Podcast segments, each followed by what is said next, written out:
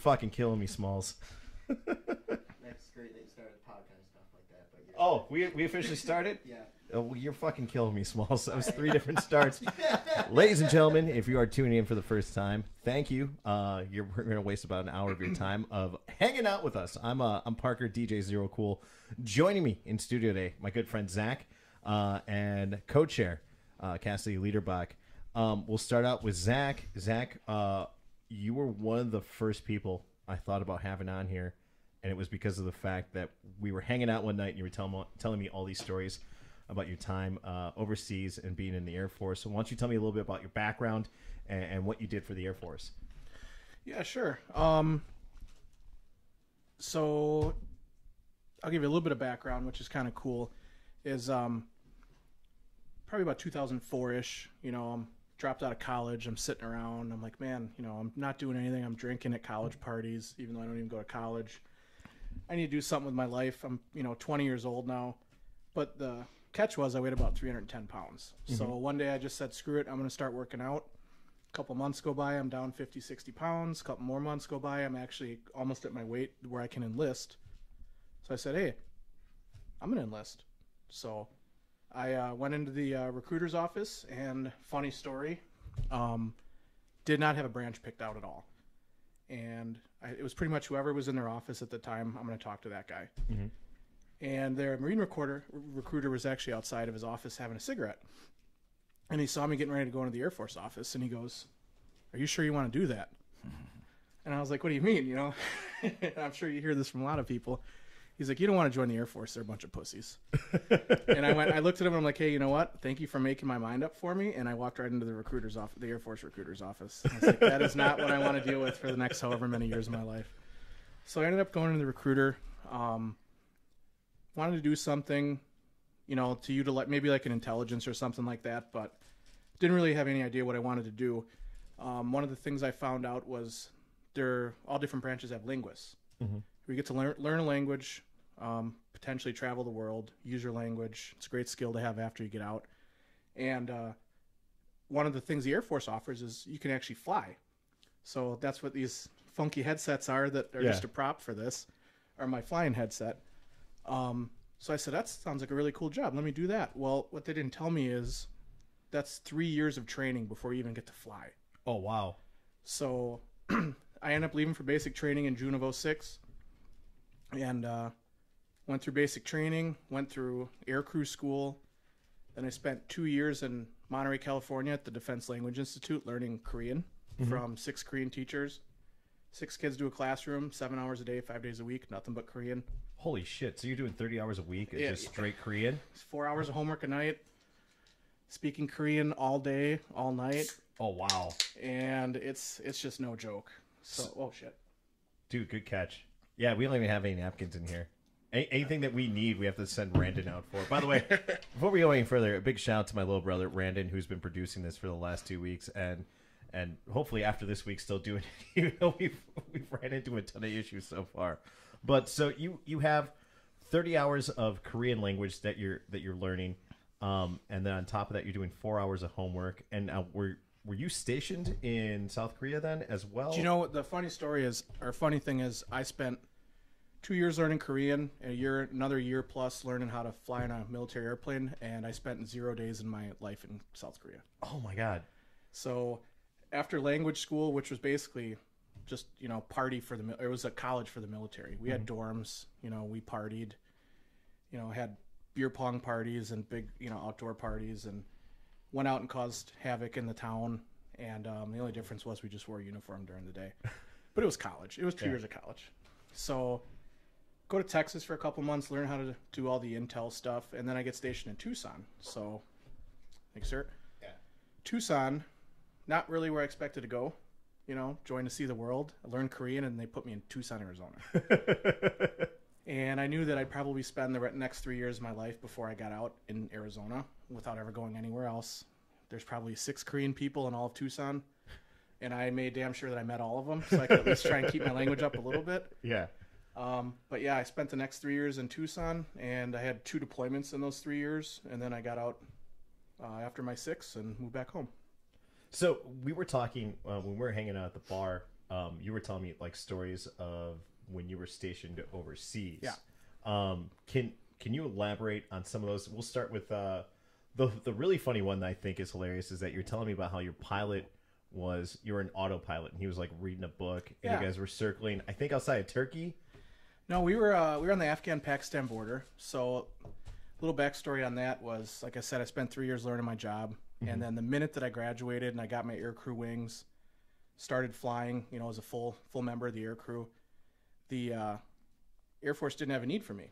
You know, I had my job, I was trained. We're not at war with North Korea, so it's like, well, am I just going to sit here and just train, or what do I get to do? So there was a uh, opportunity to um, to uh, volunteer for a special ops deployment with a joint task force that does just straight anti-terror. You know, even though we're in Afghanistan, we're not going after the the guys on the ground that are just you know causing trouble. We're going after the big guys, the terrorists, Al Qaeda guys, the high up figures. So I said, well, if I'm going to spend three more years in the Air Force, I might as well do something cool.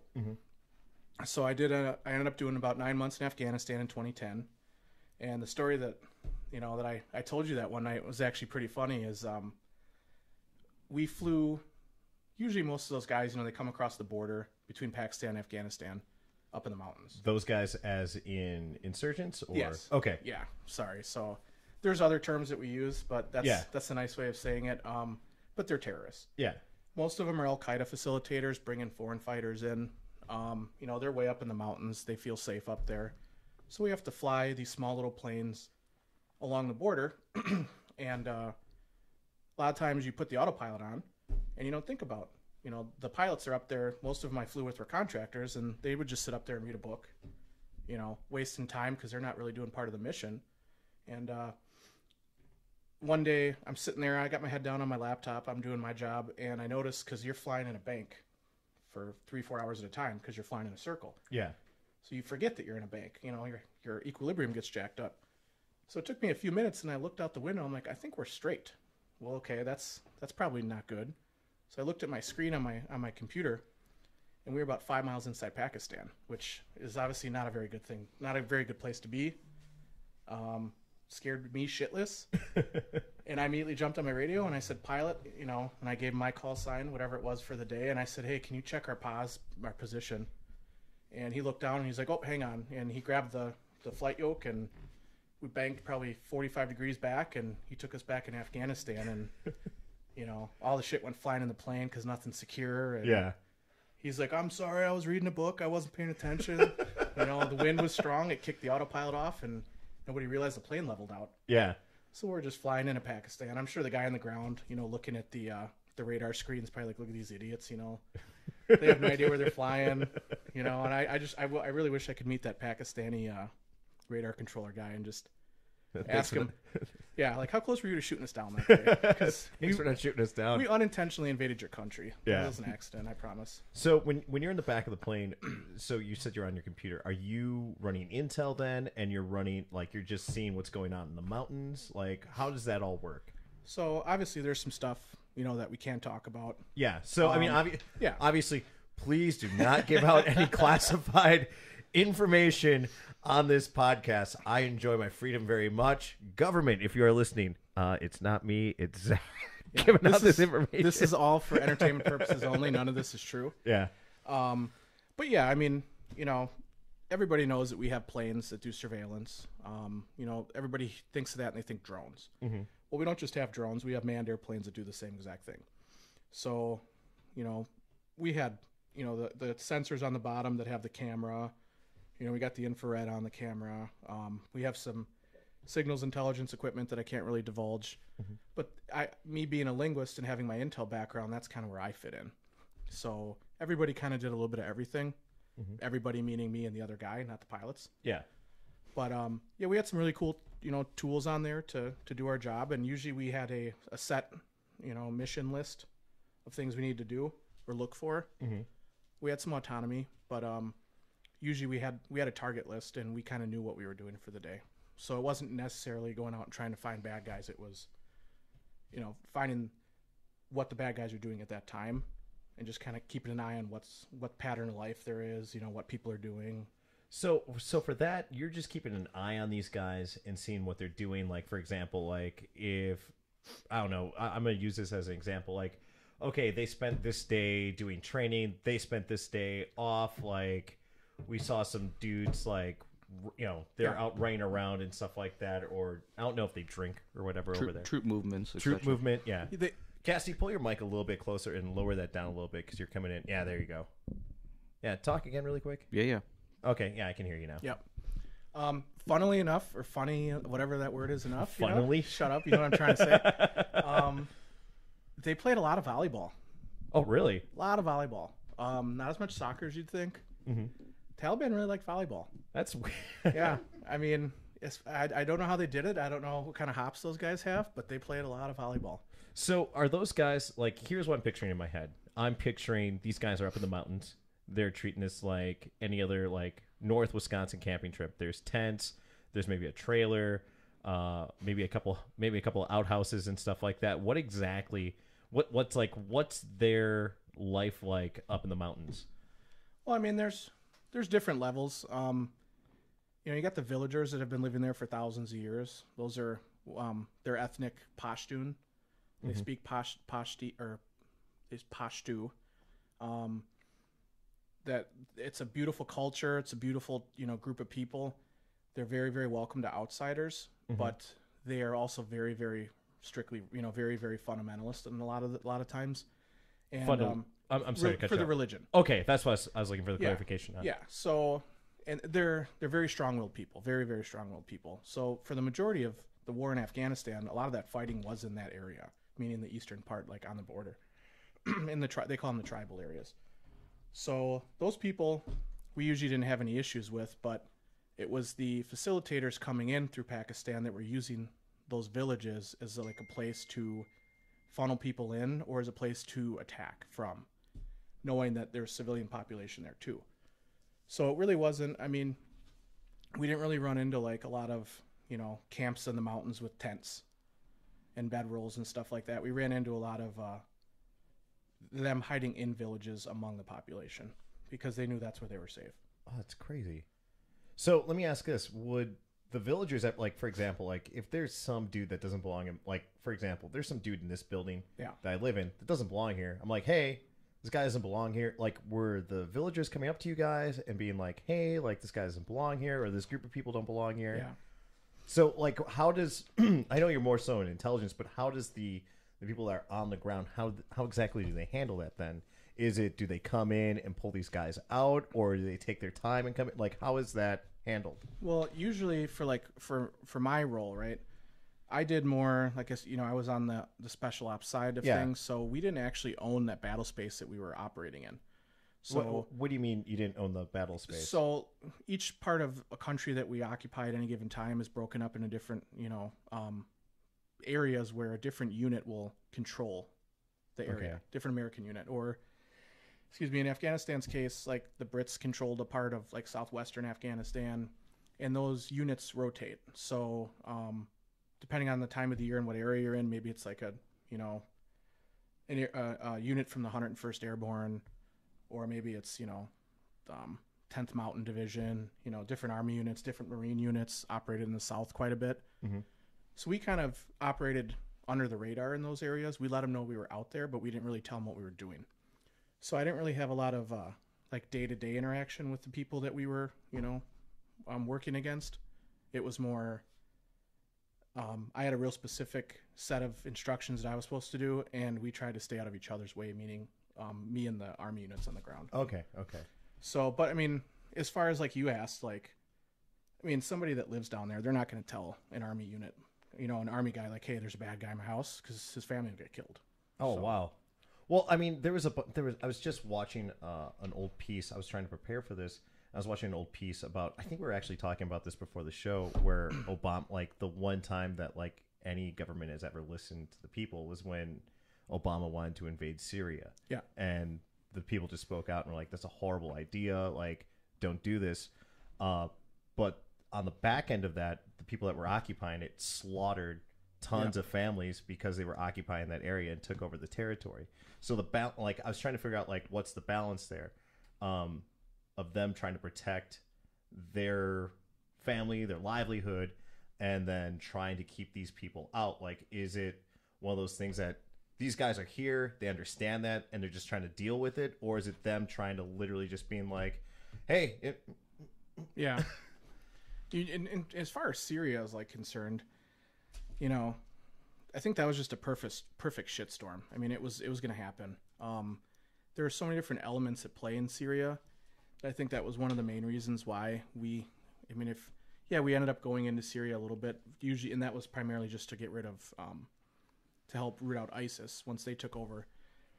But you know, there were plans when um, the Syrian president initially started attacking his people and the civil war started. There were initial plans to like you know maybe help squash that. oh, that's right, I totally forgot about that. He was using mustard gas on his Yeah, I mean he was dropping chlorine out of helicopters and you know and gassing his own people and he was doing a lot of crazy stuff. But Syria's backed by Russia, you know. We didn't want to get into a proxy war again with Russia. So in Syria actually even though, you know, you don't think of them as like a world power, they do have a formidable, you know, fighting force. Mhm. And like I said, they're backed by Russia.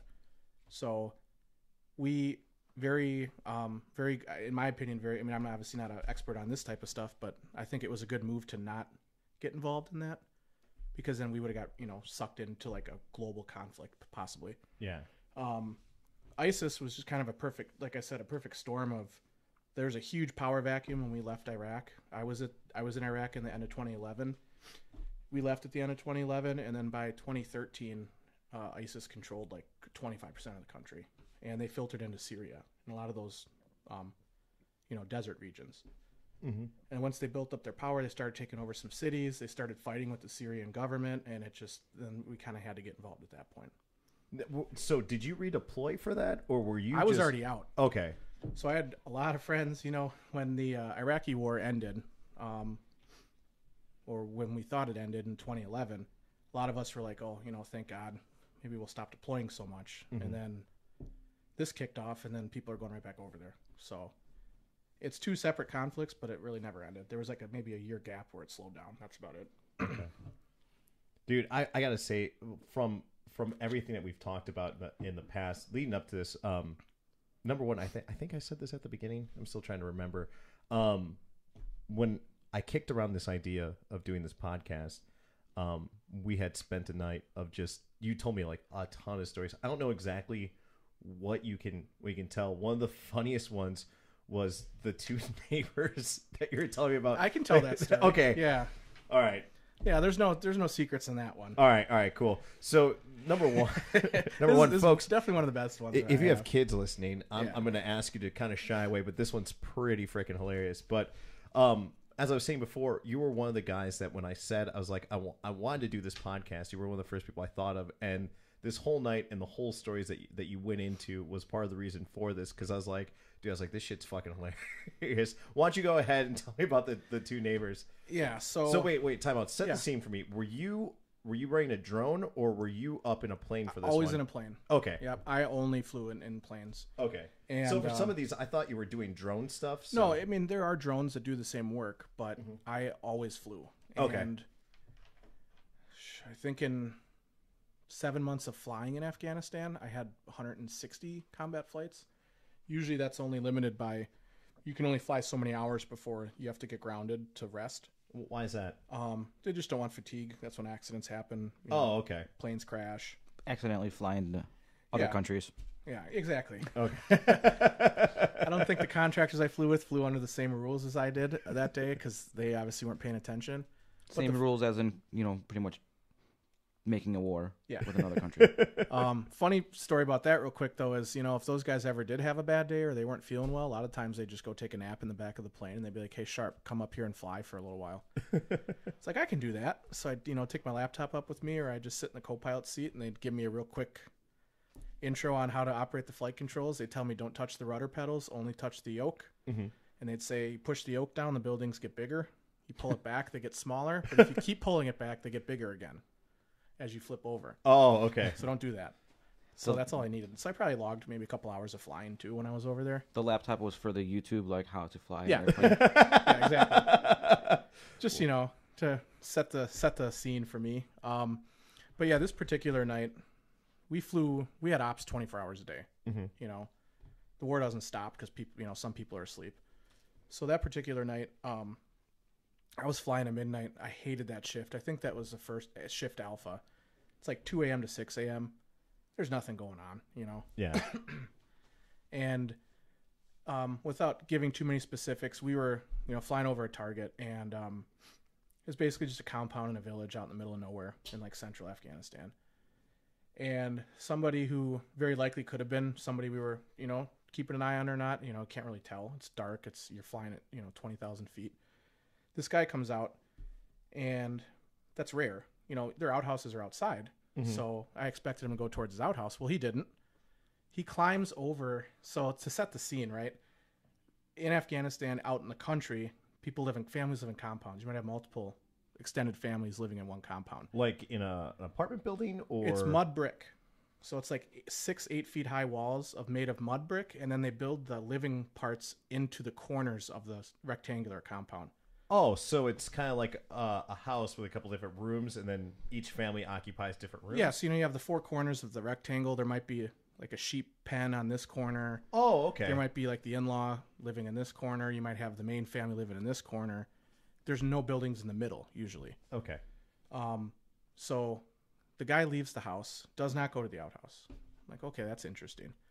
We got him zoomed in on the camera and we're watching him and he climbs somehow he climbs over the wall. Well, the neighbor's compound, there might have been six feet of room between his wall and the neighbor's wall. He climbs that wall. I'm like, okay, this is getting really interesting because he's by himself. It's two in the morning, two thirty Yeah. in the morning. He walks over to in front of his neighbor's house and he vomits all over the place. okay, that's that's strange. Maybe he was going to talk to his neighbor and he got i don't know, you know. So at this Yeah. point, I'm like, this is getting interesting, but it could be anything. Yeah. Um, I figured out what he was doing when he then turned around, lifted up the back of his you know sleeping like little thing, and, and then he just shit all over the front of his neighbor's house. I mean, it just obviously it's not in great detail because we're flying and it's nighttime, but in Yeah. infrared you can see the hot spots. I mean, it's there's some shit coming out. So they, I'm like, I'm, you know, I'm, I got the guys in the ground in my ear asking what the hell they're watching, because we transmit our feedback down to the ground. Mhm. I'm, I don't know. I've never seen this. This isn't a move that I would go with. Um, so he climbs back over the wall, goes back in his house, and that was the last time we saw him until 6 a.m. And nothing. Neighbor Yeah. just comes out and is like, just assumes like someone just Yeah. puked and shit on his front door. Yeah, I was off station already by the time that the neighbor got up, so I didn't get to see the outcome of that. I really wish I would have been there. Um, but I mean, I can honestly say I never thought I would have deployed and saw something like that.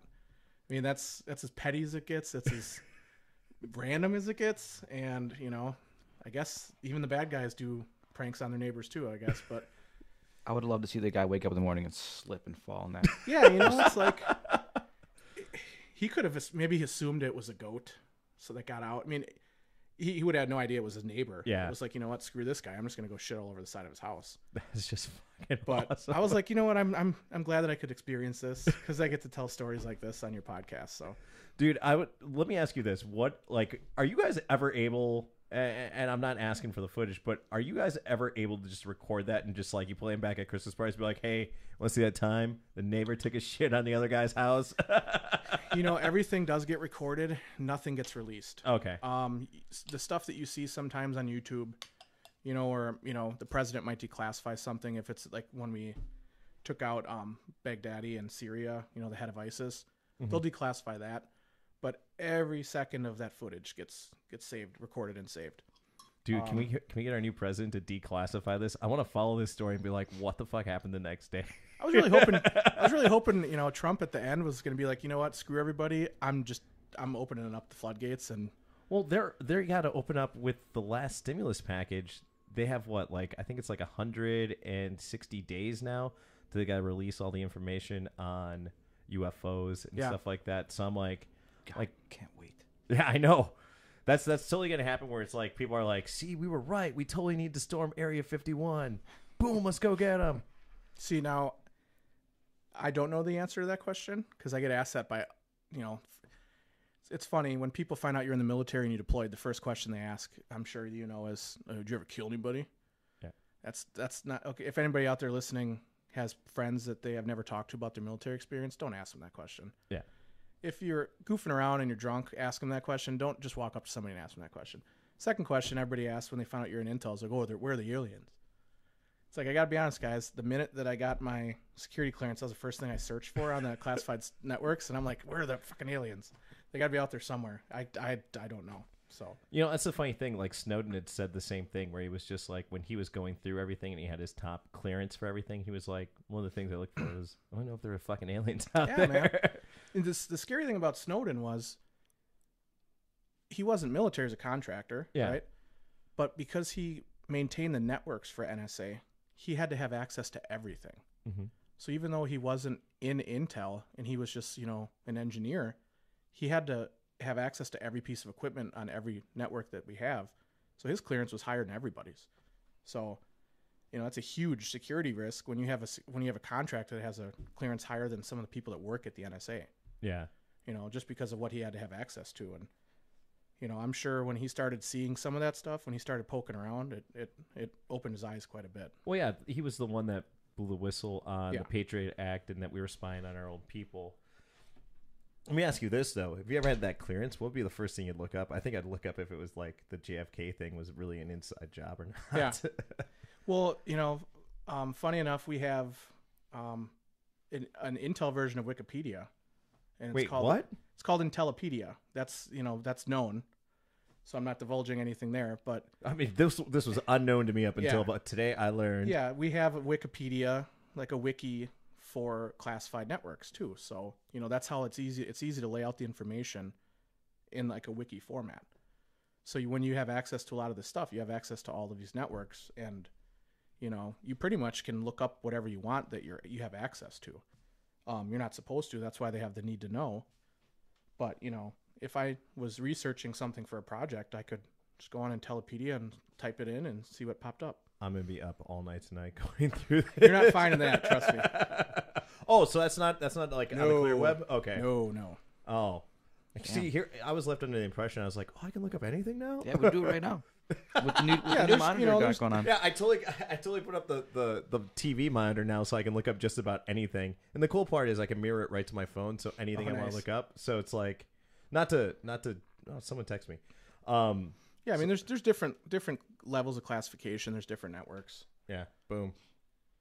Um, I you know in my career in my job I had I had a fairly decent clearance you know because of the stuff I had to work on, but um you know a lot of people did so it wasn't it wasn't like unique to oh you have a security clearance you know Mhm. you ran into people especially I, I remember one time real quick funny story um well funny to me because I've experienced it you know not Mhm. funny to somebody that hasn't experienced it before but there was one day we, I, I flew a day mission which was rare and uh, well, I guess early morning, we're coming back to land, and our unit back home, we hadn't talked to like the, the pilots hadn't talked to the tower yet. They were communicating on the sat sat radio, satellite radio to our home like op center. Let them know we're coming back, and they're like, "Well, you guys can't come back." I'm like, well, why not? Like, we're under attack. I'm like, okay, well, this is a this is a base with thirty thousand Amer- Americans on it. I mean, the security that you couldn't believe. Like, we're under attack, and they're like, yeah, it's it's legit. Like they're shooting RPGs up at planes that are trying to land. You know, they have suicide bombers. They're dressed in American military uniform. I think this was May 19th, 2010. Uh huh. So I'm like, well, what are we supposed to do then? And they're like, well, you're gonna have to divert. Well, this isn't, you know, you can't just like land at any airport you want. This is Afghanistan. Yeah. So we end up having to land at the uh, international airport in Kabul, which is the capital there. we don't have, I don't have any money. I don't have my wallet. Um, I'm in a classified plane with classified equipment, so I can't leave the plane. It's 105 degrees out. It's middle of summer. I'm in uniform. The contractors aren't, so they get to go and walk around the airport, and I get to sit on the steps of the plane with my M4 and all my gear for like 12 hours. Oh, so wow. we're sitting there and you know i think the attack only lasted a couple hours but we wanted to fly back we couldn't because we didn't have fuel Mhm. well we wanted to buy fuel from the air the airport just pay it you know charge it the contractors would charge it on a card Well, they don't keep their card; they keep a copy. The airport wouldn't take a copy. So once the battle ended, the fight ended, we had to have another plane fly over with the credit card, so we could charge fuel, so we could fly home. so I'm literally sitting there like this, you know, like I said, like 12 hours with nothing to do. Oh Jesus. And you know, like I would walk over to the terminal to where I could see my plane still, and I'd have a cigarette. I'd have another, you know, military guy, maybe not even from the U.S., ask me, you know, what plane are you on? What do you do? You know, obviously I can't tell him anything, but Yeah. That's how I spent a whole day in Afghanistan doing absolutely nothing. And thankfully, my guys went and got me some food. But I, I mean, that sucked. You know, I'm sitting there and just waiting for fuel for our plane. So do you guys like do you keep like for example, do you keep like rations up there or is it just like in case something like this happens or is it just you guys just have the gear that you need for the mission and then you're under the assumption that you're going to land again or Well, I think everybody was different. I'll tell you what, I'd only been in Afghanistan for about Hold on one second. Let me kill this really quick. I uh I've like I've said, I've done this completely unscripted and have kind of just hit the ground running on everything. I had no idea that when uh my air would kick on or my heat would kick on that it would make that much noise. So we know that for now on that we just got to kill that. um, I put it in eco mode. It's going to take a hot second, but yeah, that comes in clear as day. Um, I'm sorry for cutting you off. Go back to what you were saying. Uh, real quick, I was just saying, you know, everybody's different. Um, I'd only been in Afghanistan for maybe six weeks when that happened. Mhm. So every flight after that, I brought a shit ton of food. Okay. And I mean, I'm a little bit bigger than a lot of the guys I flew with. Uh, not quite as big as I am now. I was actually in shape back then, but um, you know, I took a full size backpack and I put an MRE in there. I put you know five or six Red Bulls in there. I put um, a couple cans of soda, a liter of water, um, you know, bag of beef jerky. I mean, I loaded up because I was not going to get caught like that ever again. Usually, you take an you know if the flight's five six hours, you take a snack yeah. and then you just crush it when you get home. Um, you know, a lot of times we'd crush it, we'd take a break, and then we go to the gym, then you go to sleep, you do it all over again. But that wasn't the first time that, or the last time that happened. So from then on, I always took a lot of food. So was that the the only time that your base got attacked then, or That was the I- worst one for Okay. sure. Um, I mean, that's ballsy to do that. Those guys knew what they were in for. They knew that they weren't going to get real far. That was more of a statement because it was right. It was in t- beginning of 2010. We had that huge troop surge. I think we went from like 40,000 to like 130,000 troops between 2009 2010 Wow. because Okay. the Taliban in the seven eight years after we invaded slowly kind of rebuilt Mhm. and then in 2009 they really started fighting hard again so we had to you know up up our game too. And Bagram was the biggest base you know it was the symbol of America in the country. And they you know as far as the Taliban goes that was the most organized I've ever seen them and uh, I know they got they did end up getting into the base a little bit. There used to be some really cool YouTube clips of it that Mhm. actually got declassified. Um, but you know I didn't get to see or experience any of it because I was sitting on my steps of my plane waiting for us to kind of get rescued. Were you ever on base when any of those attacks happened? Yeah, you know, they weren't every day. Um, usually it was mostly rockets and mortars. Uh, anybody that's ever been deployed knows that. What they Um, just fire them in, or Yeah, so it it doesn't really take anything to shoot a rocket or a mortar, right? And those guys aren't stupid. They'll go, especially in Iraq, it was worse. But a lot of times they don't even shoot them themselves. They'll they'll put a mortar tube down, fill it with ice, put the mortar in, and then walk away. And then by the time the ice melts, the mortar drops down, it shoots off. oh wow, They're long gone yeah, or they'll set up a couple rockets. They'll pay a farmer, you know, twenty bucks or threaten them, and say, "Hey, after you know, an hour after we leave, shoot these off at the base," because they know we're not going to go take out the farmers. yeah, They're not dumb, you know, and they're it's wishful thinking. They know there's probably no chance of anything bad happening, but they're still going to try. And you know, they got lucky every now and then. Um, I was telling you earlier, I actually had a close call in Iraq where one went right over my head, but I mean that wasn't common.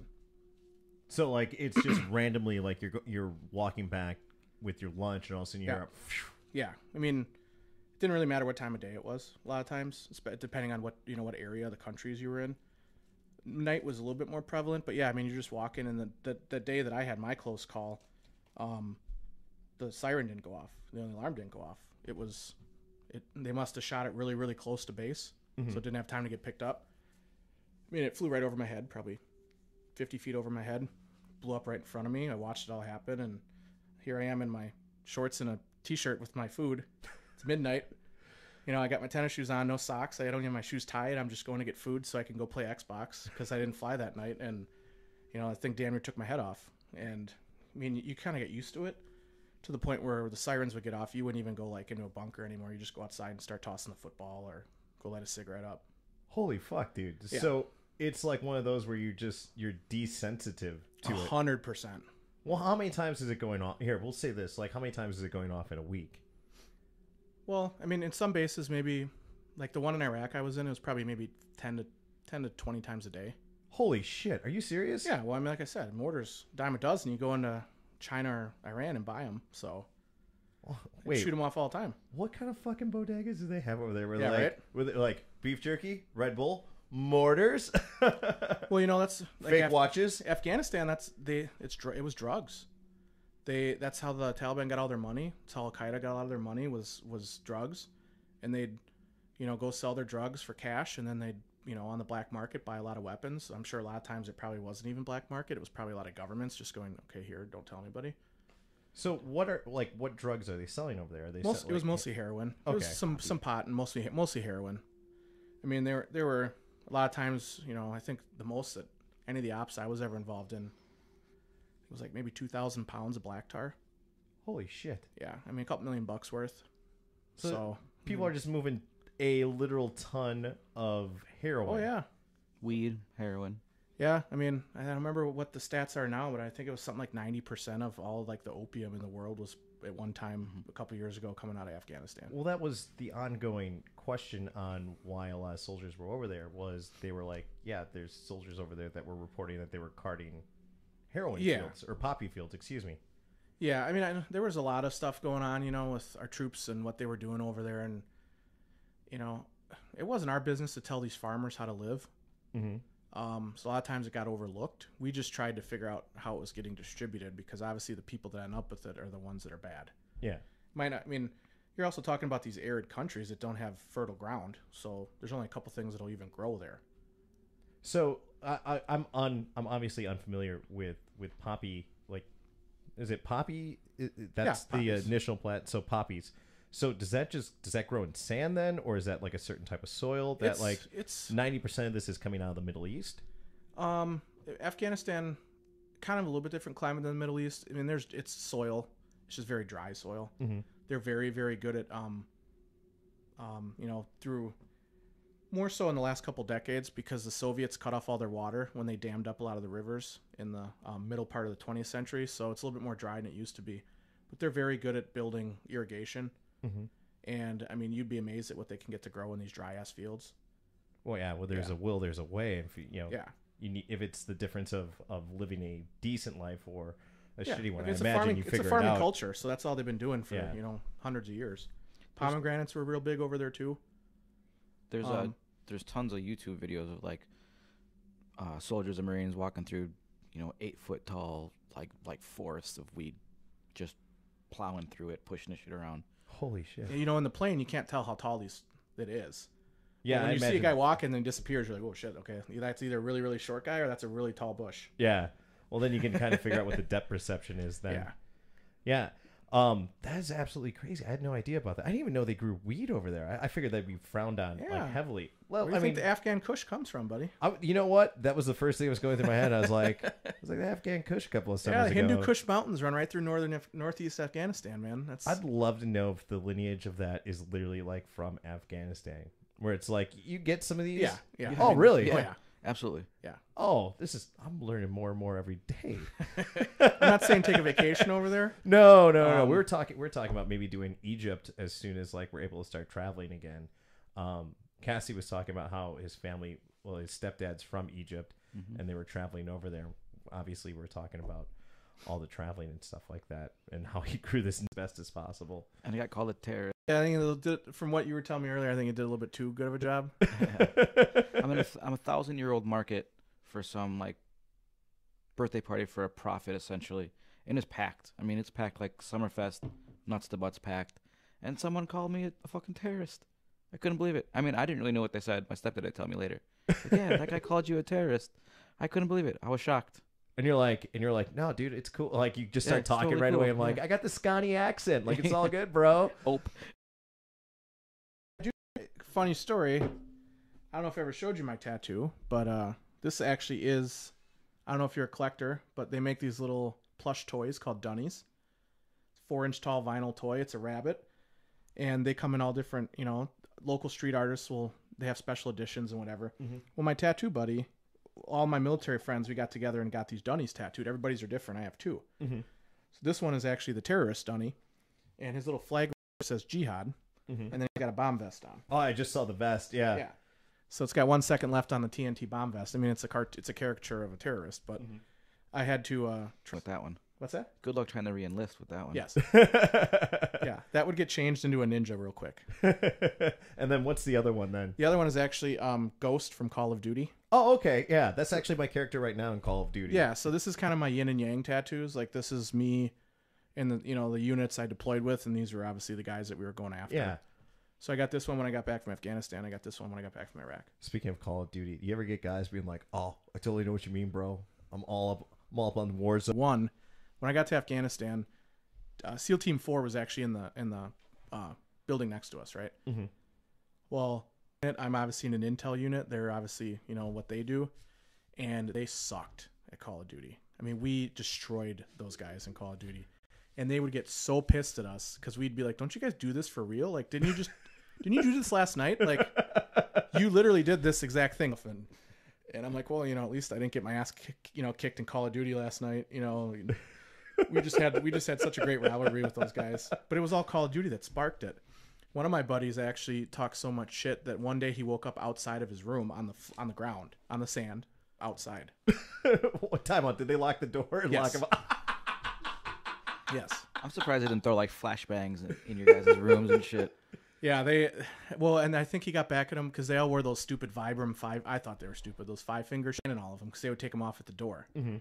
and it just went back and forth and back and forth. I remember I used to I used to lift every day when I was over there, and those guys would always be like, "I can't believe you're an intel," you know, because I was just I was young.